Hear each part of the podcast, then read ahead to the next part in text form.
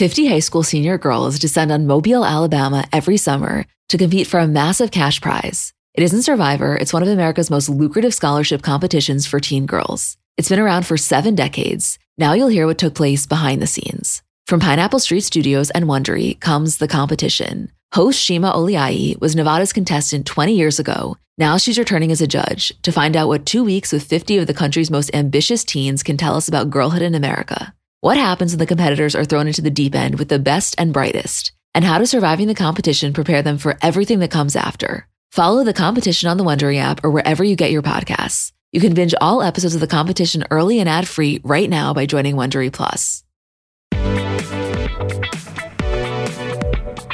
Hi, guys, I'm Emma. And I'm Julie. And welcome to our second ever The Kardashians episode recap. Julie, how are you feeling to be here? I know last week was pretty much the greatest day of our lives. Like to be able to get that back was an indescribable feeling. But there is something so amazing about being back in a schedule and knowing that you're going to log on to Hulu at exactly midnight. There's going to be an episode there. We're going to come on and recap it. Like I love being in a routine now. I know to not be in limbo anymore is such a gift. And also, like you said, last week was pretty much the best thing ever. And that is not lost on me. But it was almost overstimulating because there was so much happening. You didn't know where to look. There were so many group scenes. Whereas this one, I don't know, it felt easier to process it felt more manageable. And not just as somebody doing a podcast about it, I think just as a viewer in general. I think last week we were like so overwhelmed by the sheer excitement of it being back. And then on top of that excitement, the episode was as jam packed as maybe an episode has ever been. So I think this week it was nice to just really be able to sit back and just enjoy the show. Totally. Like a, a, scene where Khloé and Malika are sitting in Kylie's backyard. Whether or not she was actually going to Kylie's house to pick something up or not, it didn't even really matter. It was just nice to take a beat. I'm happy you said that about like whether she was going to pick something up or not, because like, what was the purpose of filming there? I don't know, but I obviously wasn't complaining. I will take any excuse to see the chicken coop, see the backyard, any scene that they want to give to show additional real estate, I welcome with open arms. I was going to say it's always nice to check in with Kylie's chickens and see how they're doing. Absolutely. I also recognize there are some other Kardashian related things happening. For example, Scott's Instagram, where he compared himself to Good Luck Chuck based on Sofia's engagement, the Blac Chyna trial, the photos of Larsa and Scott in Miami. But we're going to talk about that on Monday's episode in the Kardashian recap, because this one is going to be straight episode recap discussion, all of it. Like the good old days. Exactly like the good old days. And how long have we been waiting to say that? M, I there are no words. so the way that we organized this episode was similar to last week. Instead of going scene by scene, we separated it out by major topics. So we have everything happening with Kim, the sex tape follow up, and SNL. Kourtney and Travis, the house hunting, the pregnancy journey, and his proposal. And then we have Khloé and kind of what she was voicing about some of her anxiety. So that's the order we're going to do it in. And uh, we'll see how it goes. You ready? I'm so ready.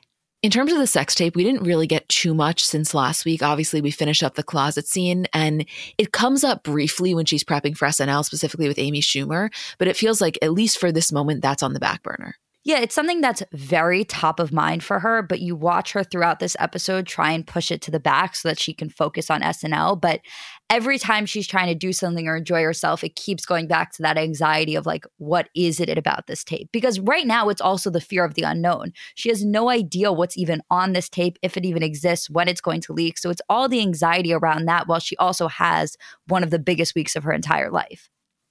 Yeah, and I really appreciate it, which we will obviously get into when she was sitting down with Amy Schumer and she's kind of explaining to her how it's recently resurfaced. And she says, You know, I realized I just had to take my power back on that one.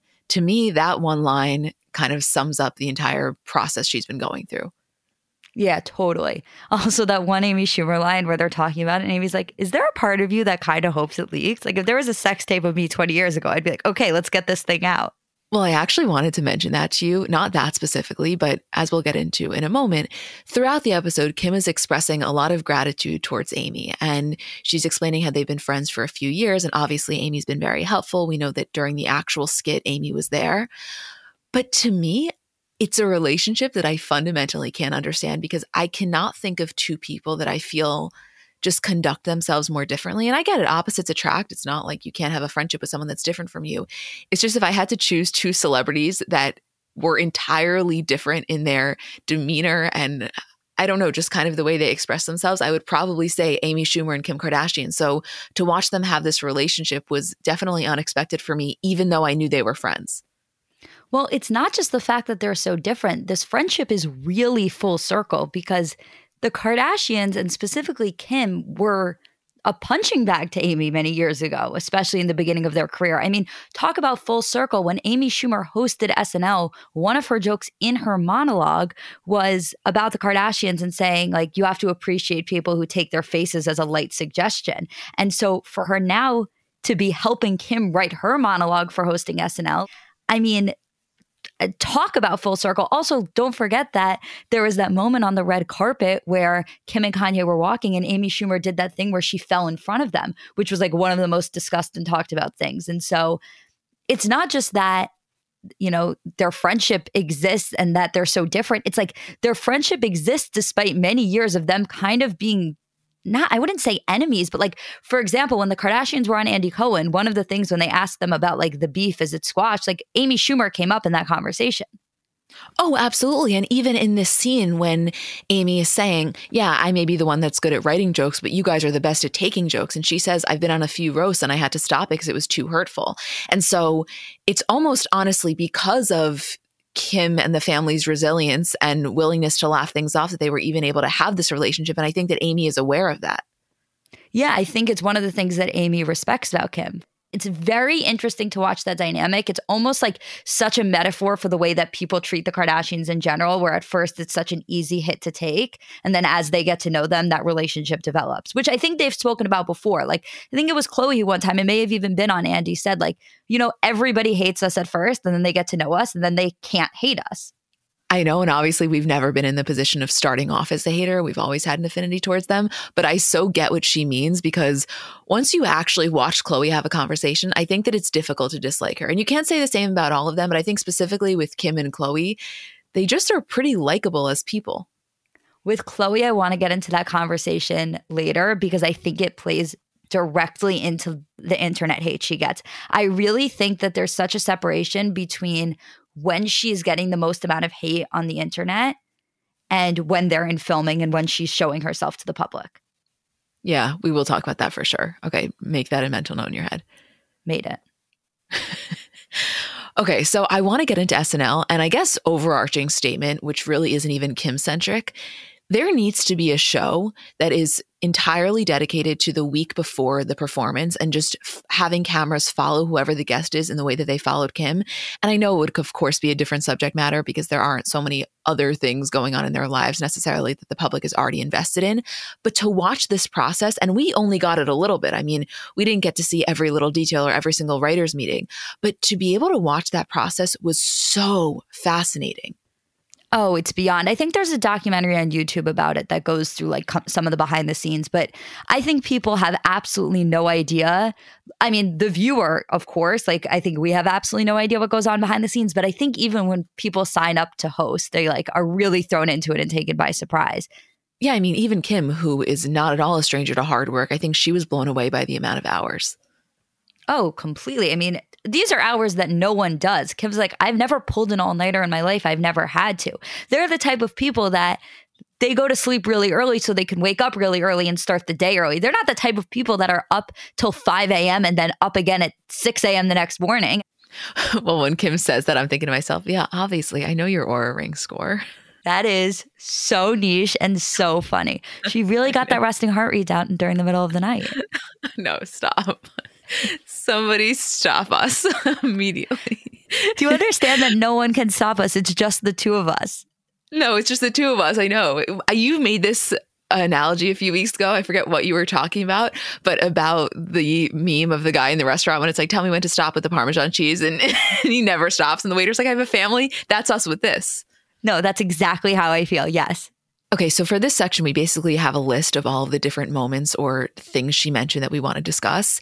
And before she even gets to Amy, I just loved hearing her talk about the process and how Kanye reached out to Dave Chappelle and Dave Chappelle connected them with Michelle Wolf and hearing how Kanye is both incredibly involved in this whole situation, but also she's very cautious of wanting to include him without one, offending him, and second of all, while maintaining her boundaries.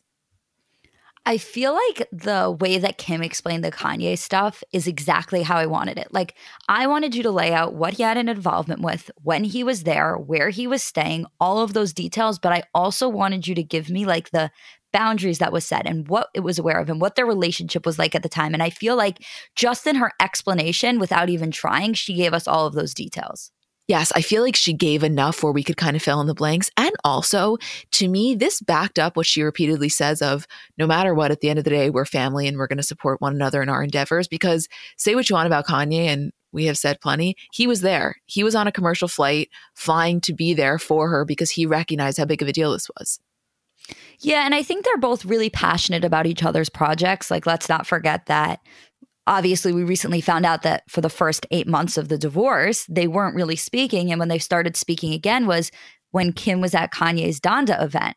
And that was something that kim was incredibly involved in. It wasn't just that she was in attendance. Remember she came down in the wedding dress and it was a whole thing. So i feel like at the base of what their relationship was at the time they both obviously as people and parents respected each other but almost more than that they respected each other as like an artist and what they do both each in their individual field Yes, absolutely. There's an acknowledgement of why these are milestones in their career. But a moment that I actually wanted to bring up because I thought this was interesting is when they're in the dressing room just talking things through. Tracy says to Kim something like, I can't believe Kanye is helping in the way that he is, which I found interesting because obviously Tracy is as on the inside as one can possibly be. And she was taken by surprise with his actions.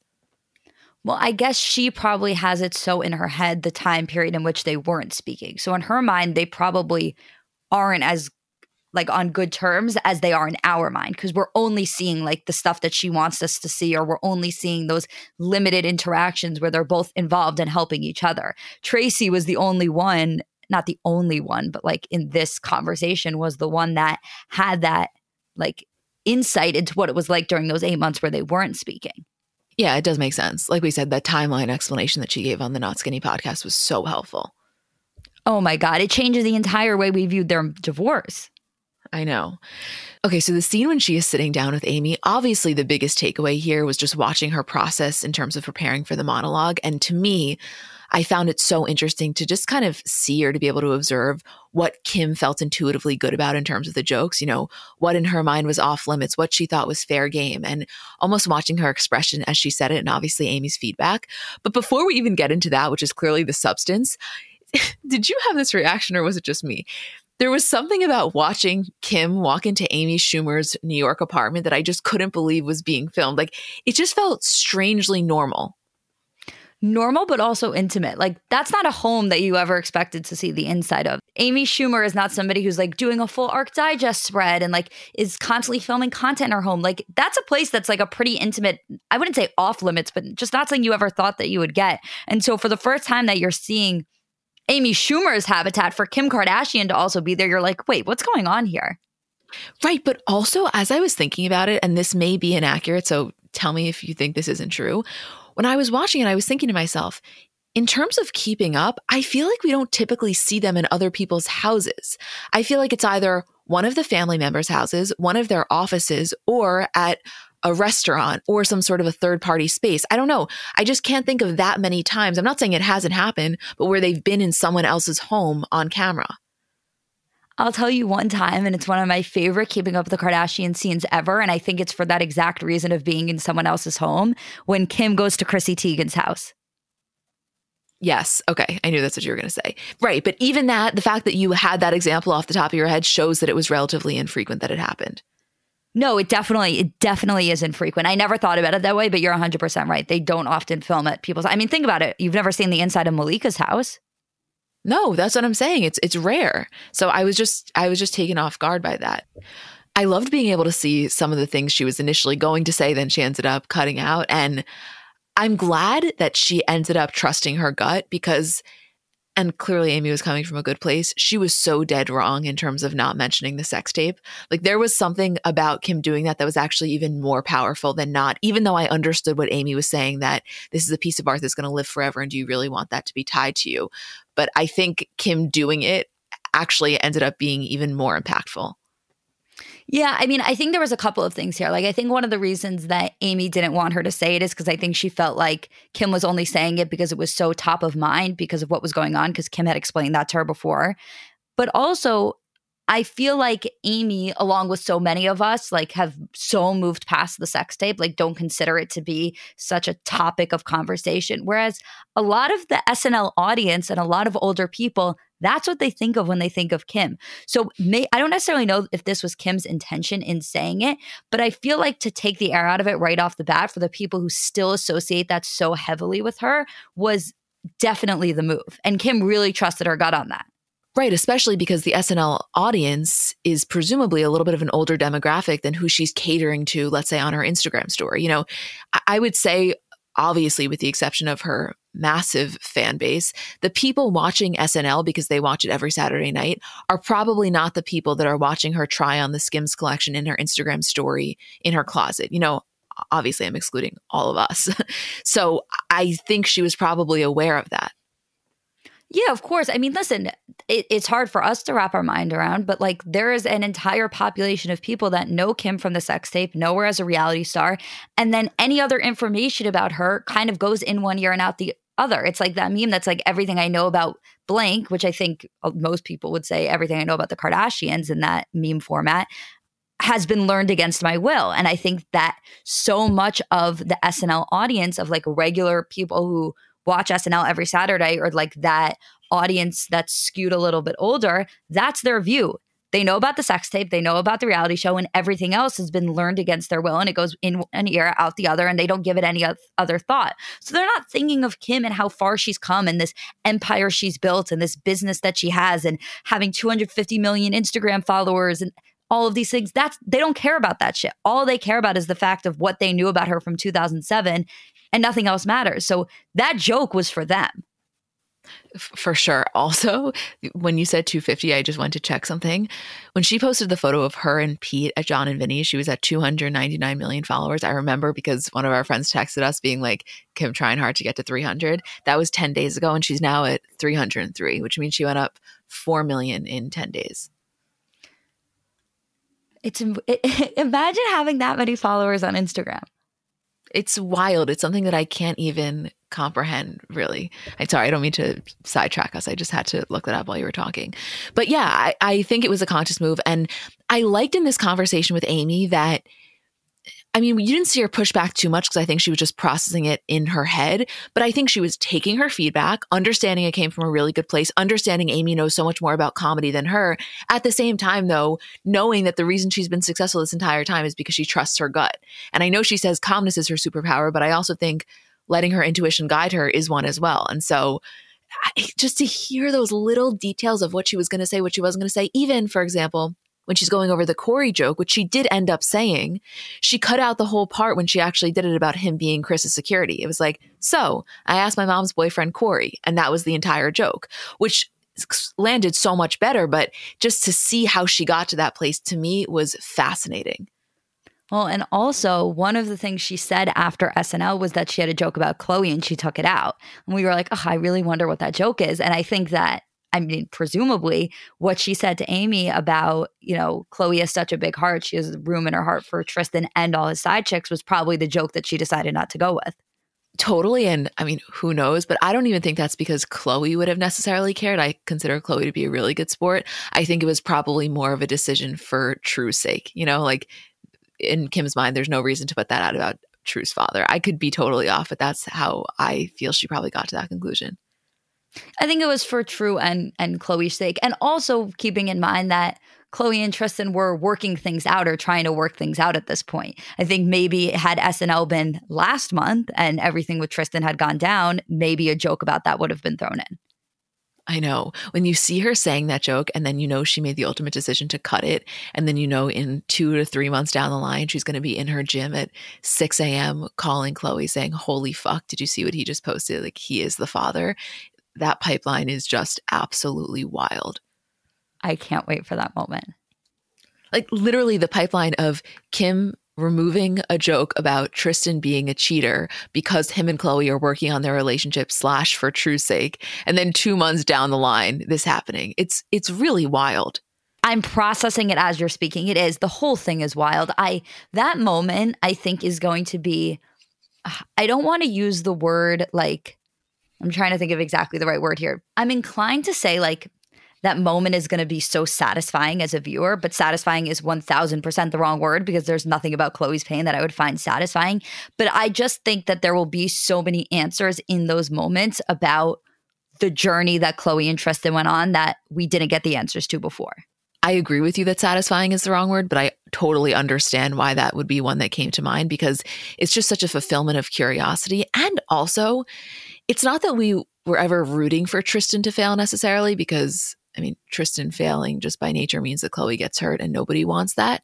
But there is something that is, I think, gratifying about knowing a guy was up to no good and then watching him get caught in such a public way. It's upsetting because I wish it never happened. But if it was going to happen, like, face the music, you motherfucker. It's almost like you know that the public holds him more accountable than Khloé does. Right. Or at least from what we've seen. Right. Like because also like I don't mean that as a negative to Khloé. I mean that as like she can only hold him so accountable because it is the father of her child. Whereas like the internet, we don't have to hold back. We have zero reason to. Right. That's what I'm saying. We aren't co-parenting with him. We're not raising a child with this man. So naturally her reaction is going to be different just in nature than ours. exactly.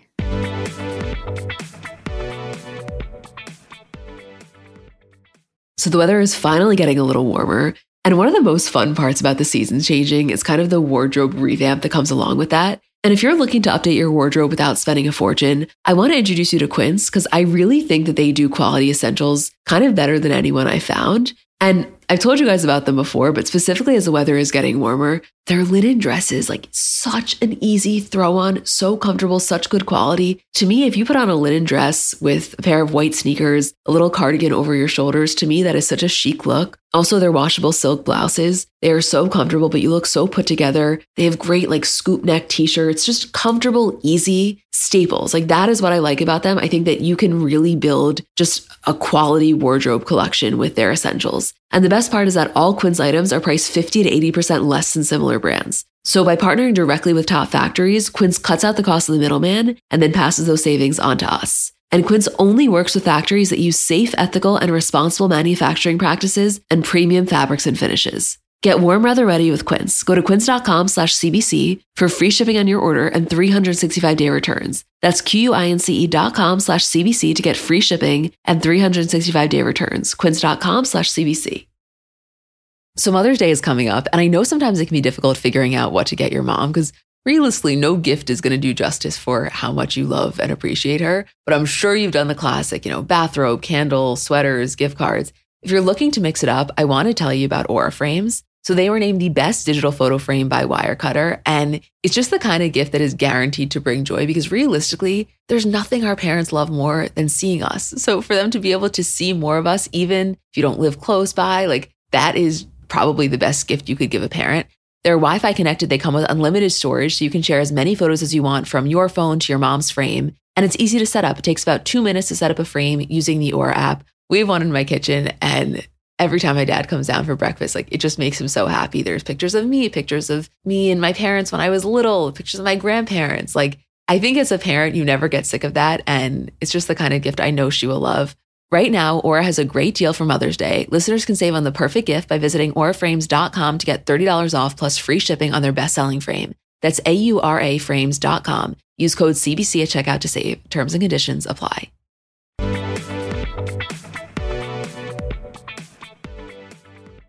I really want to talk about the scene when they're in the dressing room and you see Mario start to get emotional. Because, first of all, I started crying as well when I was watching this. Not bawling or anything, but I noticed I definitely had tears in my eyes just watching how he really couldn't contain, I think, his gratitude and just how sentimental he felt in this moment. Oh, I was I was fully crying. Like no not like fully crying. I really want to read you guys this post that we put in the outline. It's from March 2018 when the KKW Beauty X Mario collection was happening. And he posted a photo of his calendar from April 5th, 2008. And I'm going to read you the caption. This is my calendar from 2008 that I still have. 10 years ago, on April 5th, 2008, I met Kim Kardashian on a cover shoot. I almost didn't take the job because I had to work at Fox that afternoon, where I did makeup for the anchors on the weekends for extra money. At this point, I had been a makeup artist for eight years in the city, honing my craft, building my portfolio, and paying my dues. Retail, weddings, editorial, TV, personal clients, assisting. I began working with some singers and actresses around this time, and then I met Kim and began to work with her often. The idea of a reality star at the time was new. After all my years paying dues and assisting some of the big fashion and celeb makeup greats, I was being groomed to begin working with A list stars, actresses, and recording artists. I had an agent who demanded that I stop working with Kim immediately. They said I would ruin my career and my career would end within a year or two, that all of my hard work and struggles until then would be for nothing. Was I going to sit and worry about what the elitist industry would think of me and try to fit into their mold? I refused. I chose to stick with Kim because it felt right in my heart. She was hardworking, loyal, and sweet. She kept me insanely busy. She appreciated me and my artistry, and I had too much respect for her. When I parted ways with my agency, one of the last things they said to me was, Good luck, Mario, because you will never get a Vogue cover working with her. Swipe left to see how that turned out. Never let anyone dictate the trajectory of your life and career. The past decade with Kim has been incredible. We've grown together, set trends, inspired and impacted an industry along the way. Through all her milestones and achievements, and through her rise to global superstardom, she has taken me along the way and impacted my life greatly, helping me to achieve unparalleled success of my own as a celebrity makeup artist. And then he goes on to say, I'm so excited to finally announce that on April 5th, 2018, exactly 10 years to the day we met, our KKW Mario collection with KKW Beauty will launch. I'm like crying all over again. I know. That is a pinch me moment. I mean, talk about having people in your circle that were with you on the come up and that never changed. You never changed with them. You brought them along for the ride. That is so special. I mean, that is real shit.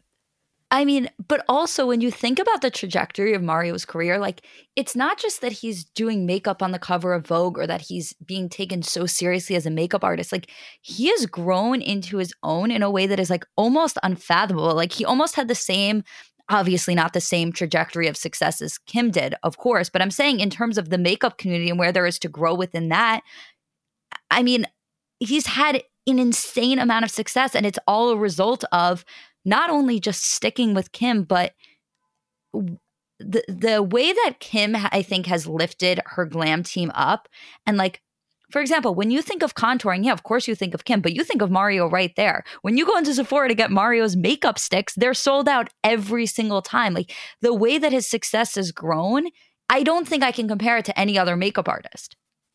No, I mean that's Julie and I's running joke that every single time we pass a Sephora, if we're together or not, we go in just to see if they happen to have the contour stick in the shade that I need because it is impossible to find and has been sold out online for literally months now. So it's like our thing. If we see a Sephora, we just go in just for the hell of it, just to see. But I know, I mean, I honestly think that he would have had similar success in terms of the clientele. Like he is incredibly talented and he was on a path to be doing the JLo's of the world. So it's not that, but there is something about the Kardashian brand and the way that they are able to obviously monetize themselves and their brands, but also help to monetize the people around them and just that PR machine that's incomparable to really anything else. It's not even so much the level of fame, of course that's there, but it's the way that they're able to push product and honestly, I mean, Makeup by Mario, it's a really good brand. The products are excellent. But I think having the push of being so shared by uh, not only the Kardashians, but also their circle, it, it helps indefinitely.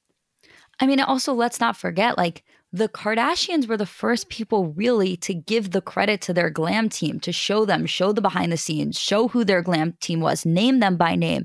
And all of this is a direct result of that.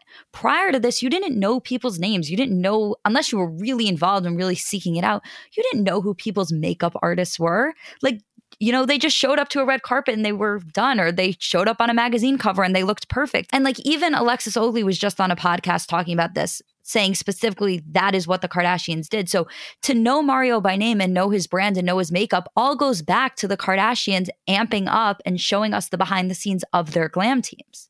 Of course, and don't get me wrong, I give the family a lot of credit for that, but also just in general, it's a reflection of the way that the industry has changed and how it's become far more accessible to publicize that. And again, like you said, how these makeup artists and hairstylists have become kind of celebrities in their own right. And I think the biggest shift, and this is something that I think a lot of people have taken note from the Kardashians from, is the way that this these massive talents that are their clients have then propped them up. I mean, when a makeup artist comes out with their own brand or they're teaching a masterclass or whatever it is, you see that there is never anyone publicizing that more than the A-list client they've been working with. Oh, absolutely. The entire industry in that way has changed. I'm just talking about like the birthplace of that.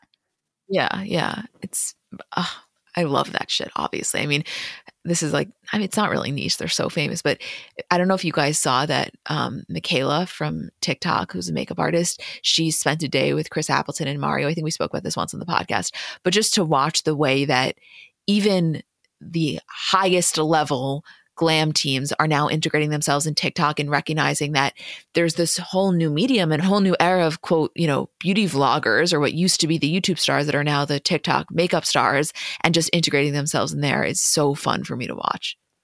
Do you think Chris Appleton is the hottest person to ever walk the planet too? I mean, obviously, Julie, that man is just so handsome. I, beyond. Beyond, yeah. The other thing that we have to talk about from SNL is the Kourtney Scott situation, which, wow, to watch Kim kind of navigate that was fun. Whenever a phone call comes up and there's somebody on the other side and they're on speaker, it's like, baby, let's go.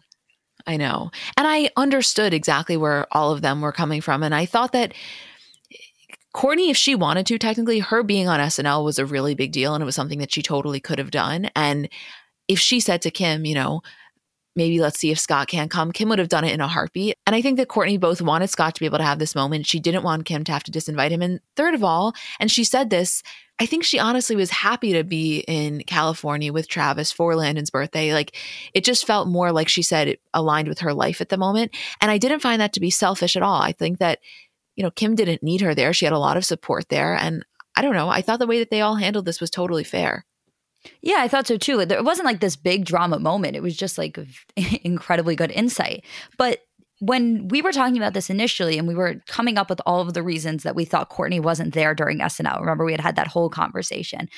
We obviously threw out the concept of like, well, Scott was there, so maybe Kourtney didn't want to come. We were unsure what their relationship was like at the time.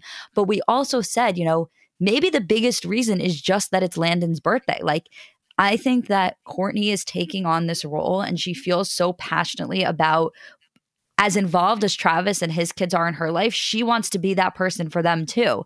And so at the time we said, I think there was no world in which she was going to miss Landon's birthday because that's one of her kids now. Like that's how she looks at him and that's how she treats him and that's how she wants them to know that she's there for them. And so I think that was really important. And so we got that kind that confirmation kind of you know, I vividly remember us having that conversation at the time, hypothesizing why Kourtney wasn't there.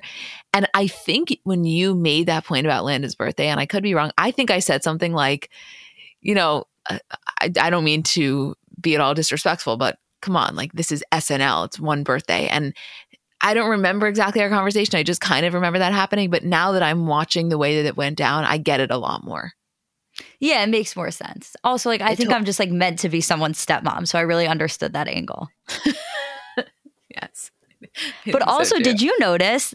And I have no idea what the reason for it is because I don't think that Kourtney was saying anything that would have evoked this when she was speaking. But Kim gave quite the smirk during that conversation, specifically at the Landon part. I did notice that, and I don't think it's something she would have ever said on camera. But I'm telling you, she probably said to Steph after like it's fucking SNL. Not that she was mad. I genuinely don't think she cared whether or not Kourtney was there. And I don't mean that disrespectfully. Like, I just think she felt like she had enough support there. And honestly, she was so busy, it didn't really matter. But uh, I think she found the justification to be comical. Not necessarily that she was judging it. I just think it was exactly what we talk about about Kourtney being so in her own world when there's nothing wrong with that at all. But to me, that smirk was an acknowledgement of Kim's recognition of how in her own world Kourtney is at the moment. Yeah, definitely. And by the way, I think even Kim would say that was the right call for her at the moment, and there's nothing wrong with that. Oh, absolutely. All they want is for Kourtney to be happy and to explore this happiness. Like both because that is their sister and that is the thing they want for her most in the entire world. But again, for their own sake, Kourtney is her best version of herself when she is happy. And they're experiencing a level of Kourtney happiness that I don't think they ever had before. So I think that on top of, again, the fact that that is genuinely in their heart what they want for her more than anything else in the world, they're unwilling to rock that boat in any way, shape, or form. It's your world that you're living in, and we want you to embrace every aspect of that. Even in her birthday post for Kourtney last week, she said, Happiness looks good on you, which that's exactly how I feel they all feel. And they all did say that. They all repeatedly say that. Like, that is the one thing about Kourtney that they keep saying over and over again. Like, you are the happiest you've ever been in your life. We have never seen you happier. Happiness looks good on you. Like, it must feel really good as Kourtney, but it must feel really good as Travis to hear that over and over again. Yeah, really good as Travis and really shitty as Scott, you know? yeah. I yeah. you said it, not me. no, I mean that's what they should be saying. It's true. She's uh, on cloud nine. It's just like, but God, to watch the difference just in her entire aura is probably the harshest, you know, reality check that Scott could ever have. Oh, absolutely.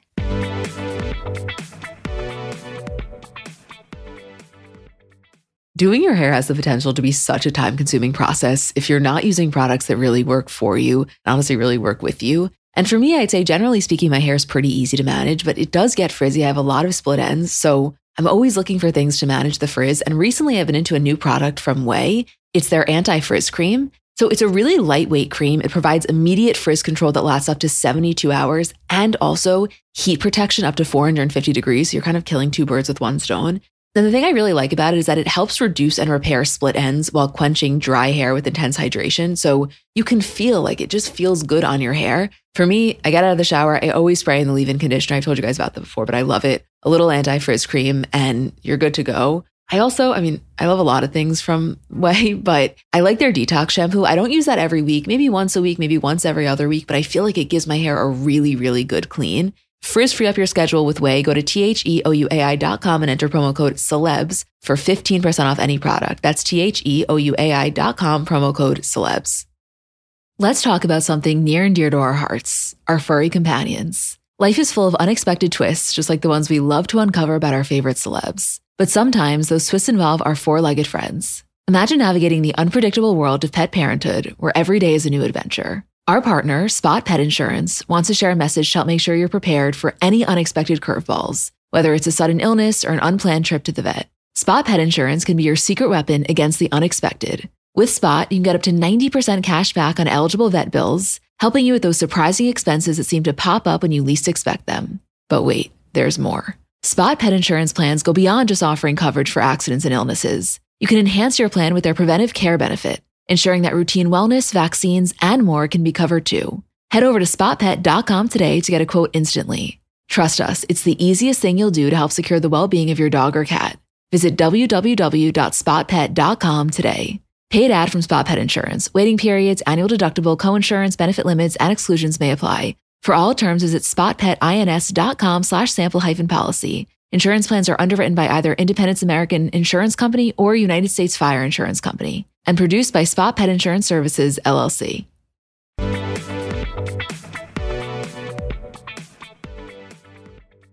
Okay, so moving on to the next plot line of Kourtney and Travis, a few things here, but firstly, in terms of their house hunt, even Kourtney was saying, we love our homes and the idea of leaving them honestly feels like a foreign concept, but we would love to all be under one roof. So I was happy they started this search with the caveat of like, we're not looking to do this right now. It was just something they may want to do. It made it feel more authentic.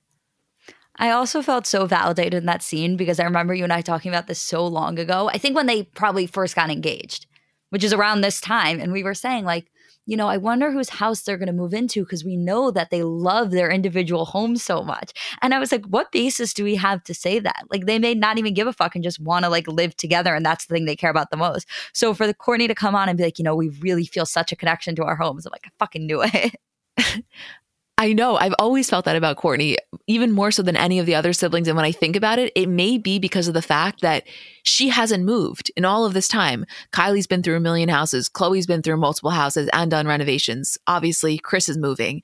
Kim is in her estate, but that just feels like it's in a whole category of her own. Kendall has moved. So it feels like Kourtney's been the only one that's really stayed in one spot.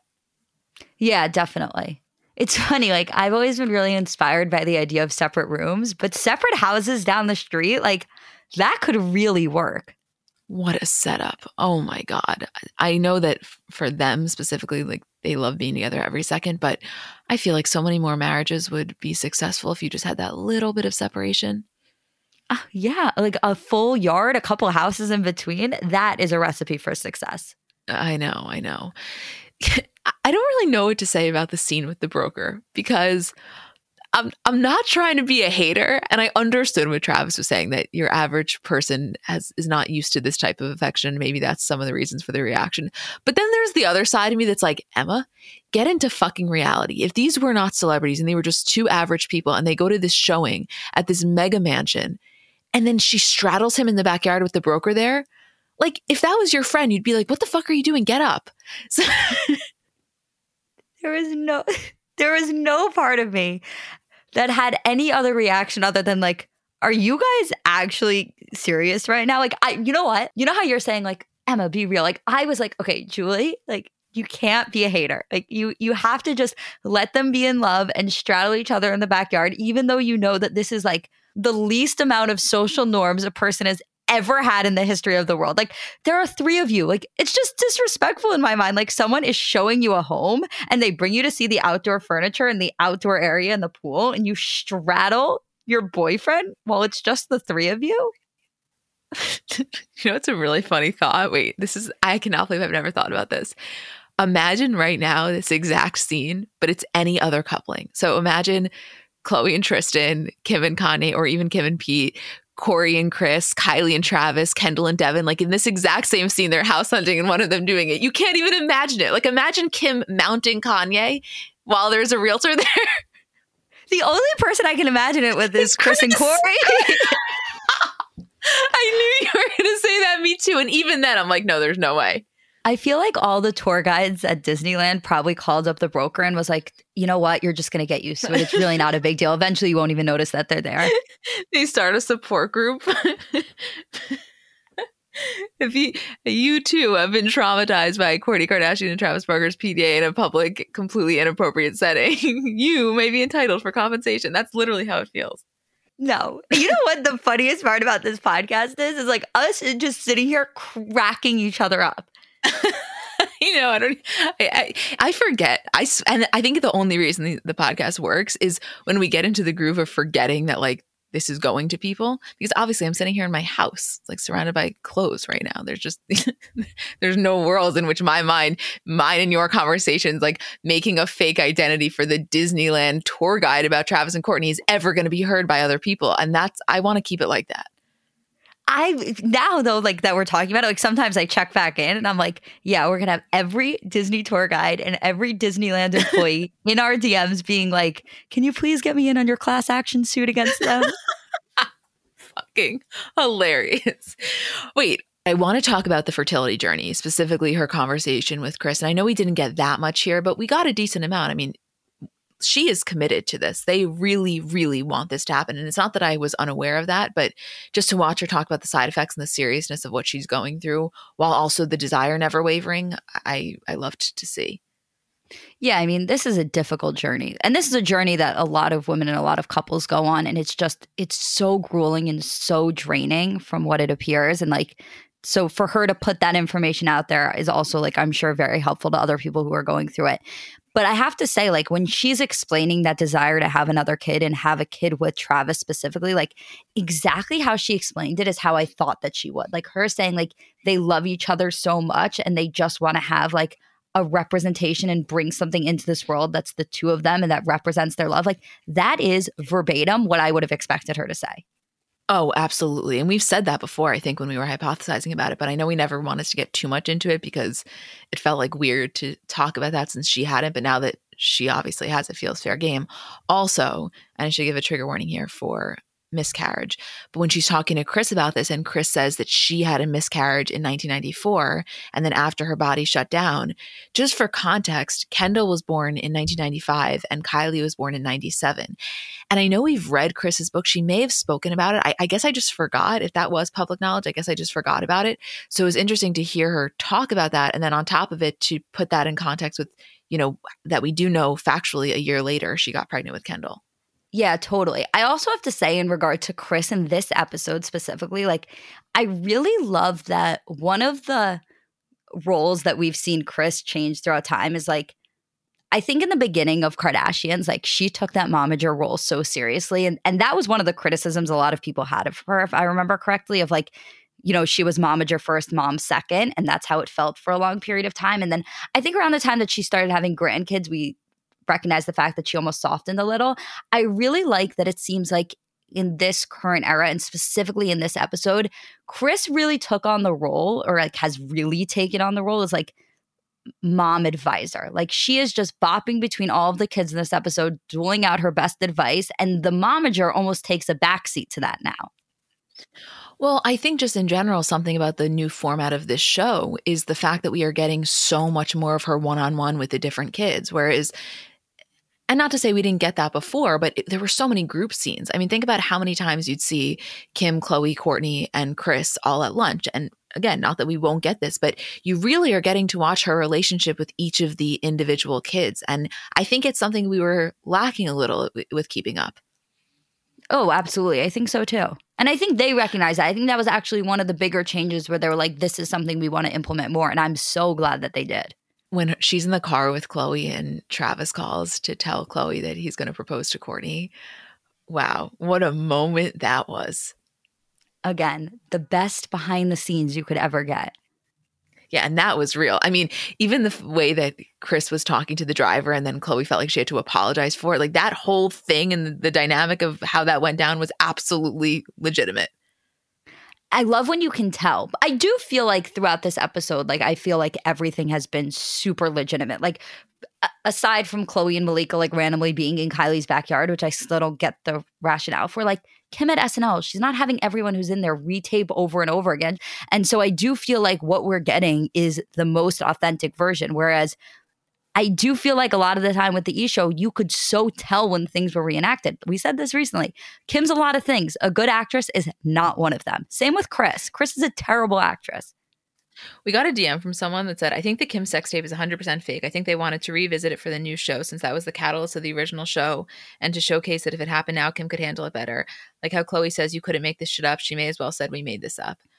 I respect your opinion, but I so strongly disagree with that because, first of all, Ray J's manager was talking about this publicly.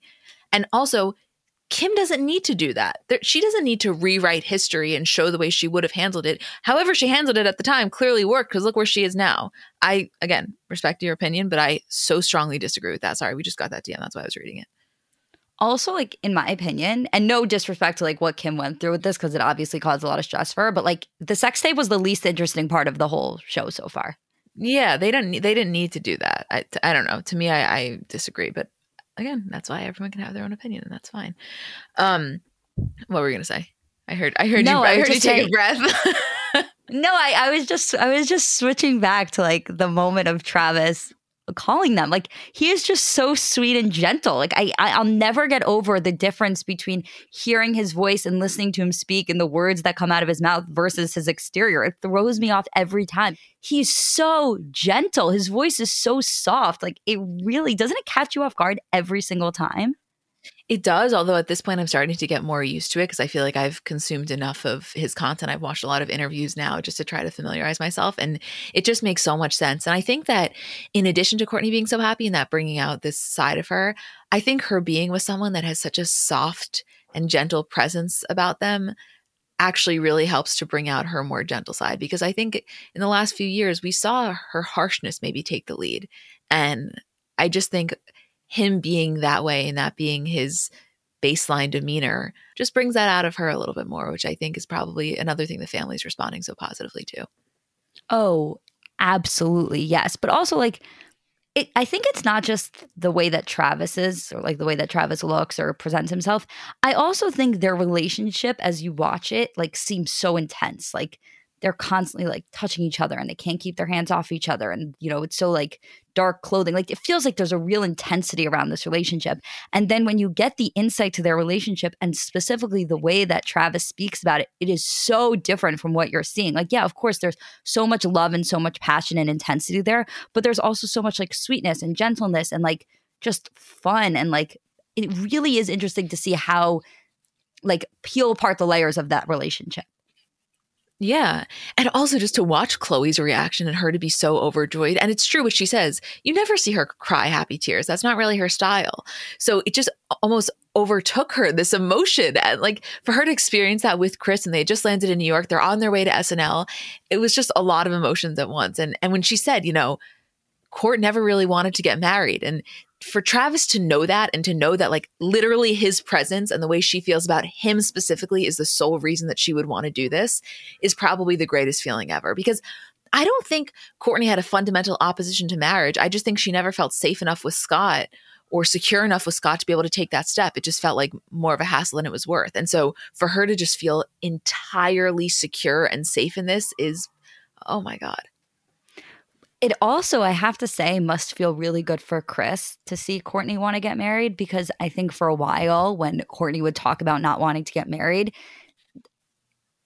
with Scott, it was like, even in their best years, she still didn't want to get married. Like he would want to propose. He proposed over and over again before they had Penelope. He was very adamant about it. Like that was something Scott really desired. And instead of you know expressing that lack of safety because she really couldn't she would blame it on her parents marriage and like saying like she wouldn't want to put her kids through it she wouldn't want to what happened to her mom and dad to happen to them. Like so i think that as Kris, to be able to see that like you know this is possible you can feel safe enough in a relationship and we didn't screw you up for life or specifically i didn't screw you up for life in terms of marriage like that's a really good and freeing feeling wait, two things. Because first of all, I hear you in terms of from Kris's POV. And I don't even know if it's something that she was consciously aware of, but I think that she always maybe harbored a little bit of guilt based on the way that Kourtney would talk about it. So yes, so agree that, that was freeing.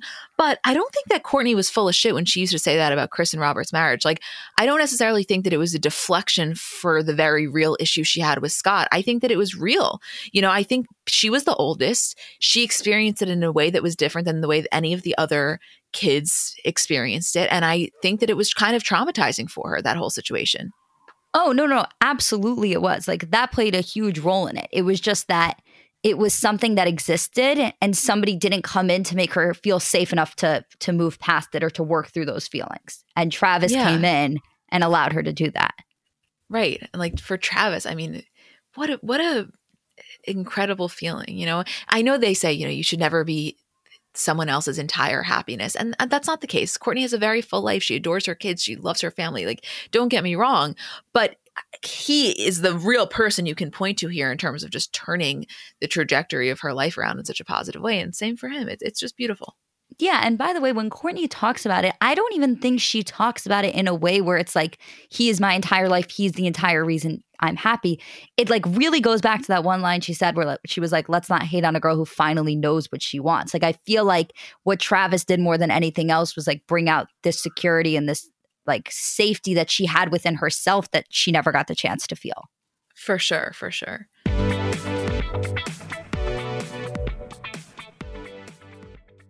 Live Nation presents Concert Week. From now through May 14th, get $25 tickets to over 5,000 summer shows. That's up to 75% off a summer full of your favorite artists, like 21 Savage, Alanis Morissette, Cage the Elephant, Celeste Barber, Janet Jackson, Meghan Trainor, New Kids on the Block, Sean Paul, Sum 41, Whitney Cummings, and many more for way less. Grab your tickets now through May 14th to see all of the artists you love all summer long for just $25 each. Visit LiveNation.com slash Concert Week to buy now. That's LiveNation.com slash Concert Week to buy now. So I know we're all kind of operating at a different skill level when it comes to makeup. Like I have some friends who they do their makeup and it looks like they got it professionally done. I have others who know nothing about any products. And then I would say I'm somewhere in the middle. Like by no means am I very skilled, but I think I can hold my own. And in terms of my everyday, I'm just doing mascara, lip gloss, and maybe a little bit of highlighter on my inner corner. So if I'm only using a few products, I need them to be excellent. And I've recently been very into the Thrive Causemetics mascara, which I'll tell you about in a second. But just in general, a note on the company. For every product purchase, Thrive Causemetics donates products and funds to help communities thrive, which I just love knowing that I'm buying from a company that does that.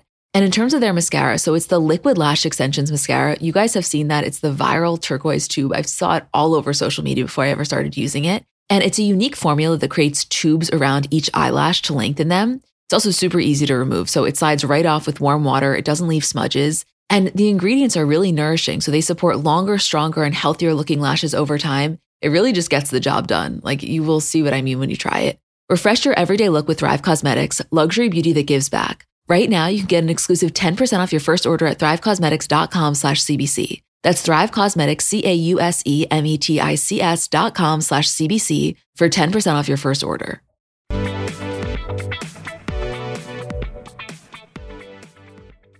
I feel like we have never gotten this long form of an expression or explanation from Khloé about what goes on in her mind, anxiety wise, as it relates to fame and criticism. And listen, I know we see her, you know, at times clap back on the internet or in interviews, she'll talk about how it feels to be in, under such scrutiny. But it wasn't even for my sake because I feel like obviously you and I have such a level of empathy and compassion and just like admiration for Khloé. But I was so happy that your average viewer that maybe doesn't feel such an affinity towards her was getting to really see the inner workings of how she processes all of this because it was so upsetting. I, really, really felt for her in in just such a deep way. Yeah, it was. I think it was one of the first times that she explained it to the full extent. I mean, she's obviously spoken about it before, and she's spoken about the way that just the internet trolls have really taken a hit on her self confidence. But I think in terms of her anxiety and just doing anything of leaving the house, of going on talk shows, of posting on Instagram, like I think that was something that people hadn't necessarily seen at all before. I know that, you know, it was something that we probably maybe assumed to a certain extent, but we definitely didn't get the insight about. And I do, that's kind of what I was saying before in terms of like, obviously not for us, but I do think that if you're somebody who talks a lot of shit on the internet and specifically talks a lot about Khloé, I think watching her and knowing her personality, not just seeing her go through this stuff, but just like knowing her and knowing how she is as a person, like I think it makes it a lot harder to do that. And so I'm I'm very curious if there was a rise in the internet attacks that Khloé got and the way that people treated her in terms of it being off season from the actual show. Yeah, I mean, listen, if you're an asshole that's going to attack her on the internet, you're an asshole regardless. But I have to imagine for your average viewer, there is an increased level of empathy or awareness of what she may be going through mentally because she's explaining it so vulnerably.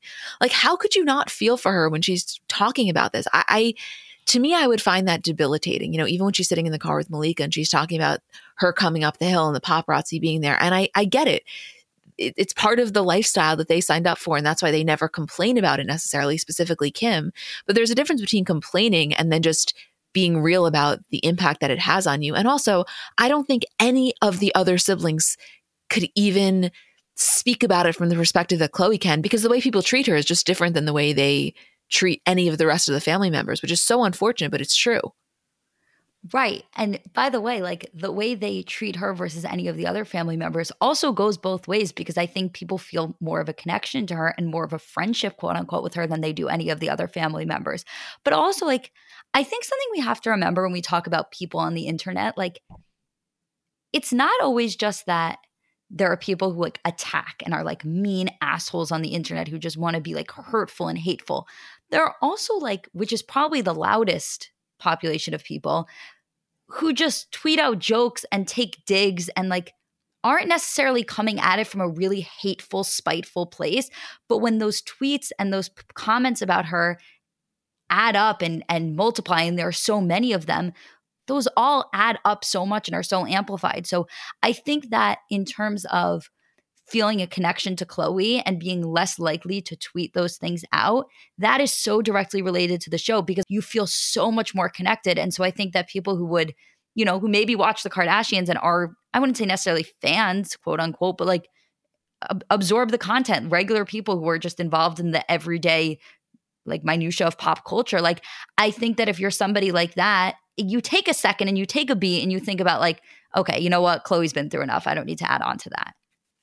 Yeah, I mean, I also loved when she was really getting to the core of where the anxiety comes from, specifically when they're talking to James Corden. I actually thought, I mean, say what you want about him. I I really liked the speech that he gave. And like she said, she knew that it was authentic because she could tell that he has given that speech to himself before. But she's saying it's not about the actual interview. You can tell Khloé's very comfortable on camera. She can do this shit all day. She's highly personable. She's very emotionally intelligent. She gets it.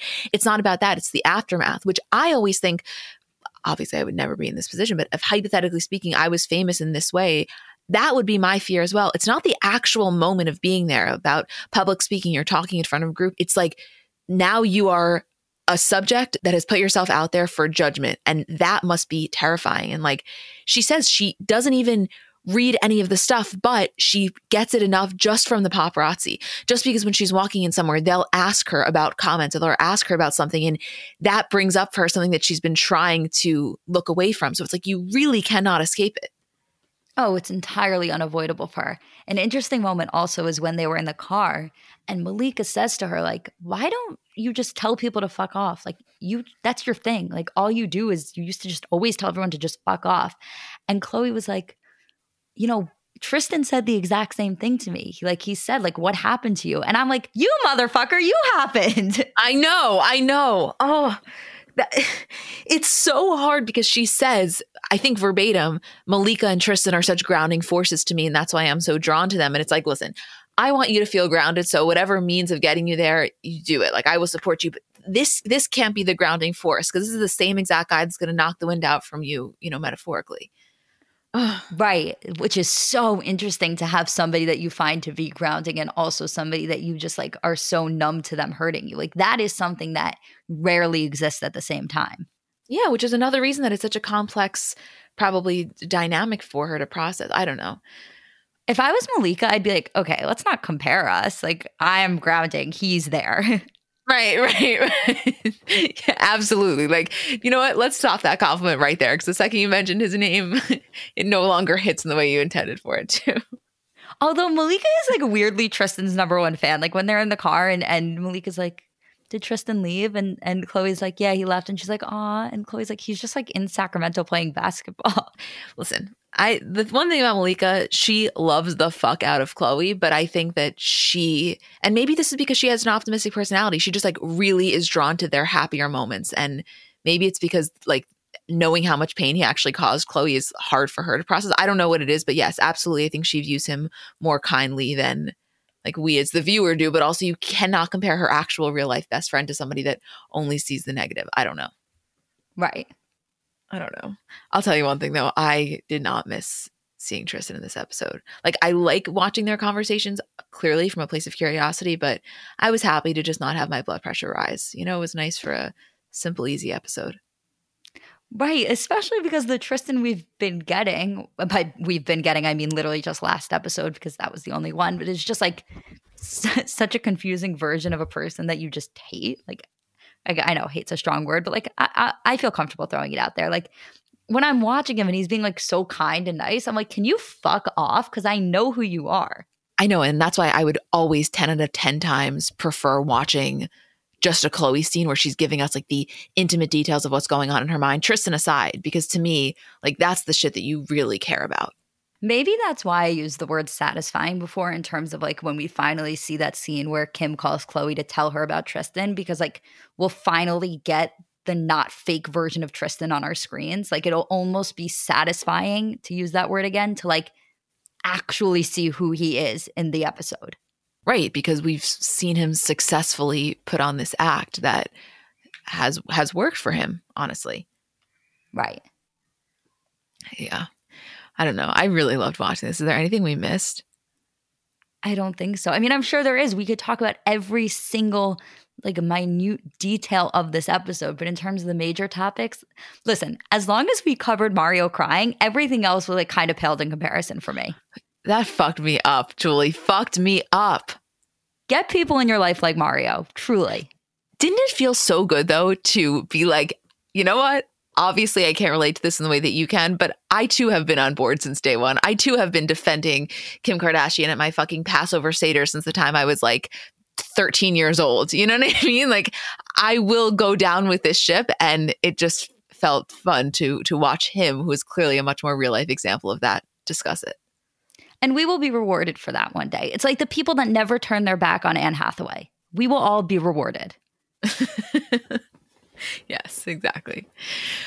Okay, I think that is all. Um, like you said, I mean, there's a million other things, but major points. I just loved watching. I'm happy we're here. I thank you guys for listening and for being with us for the day after, the two day after recap, whenever this episode is going to come out. We're going to hope to get it done today, but if not, it'll be Friday morning. I think we'll get it done today, though. It's, it's what time is it right now? It's 12 p.m.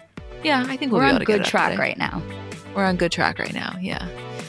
Okay. Well, we love you guys so much. And thank you for listening. We will see you next week.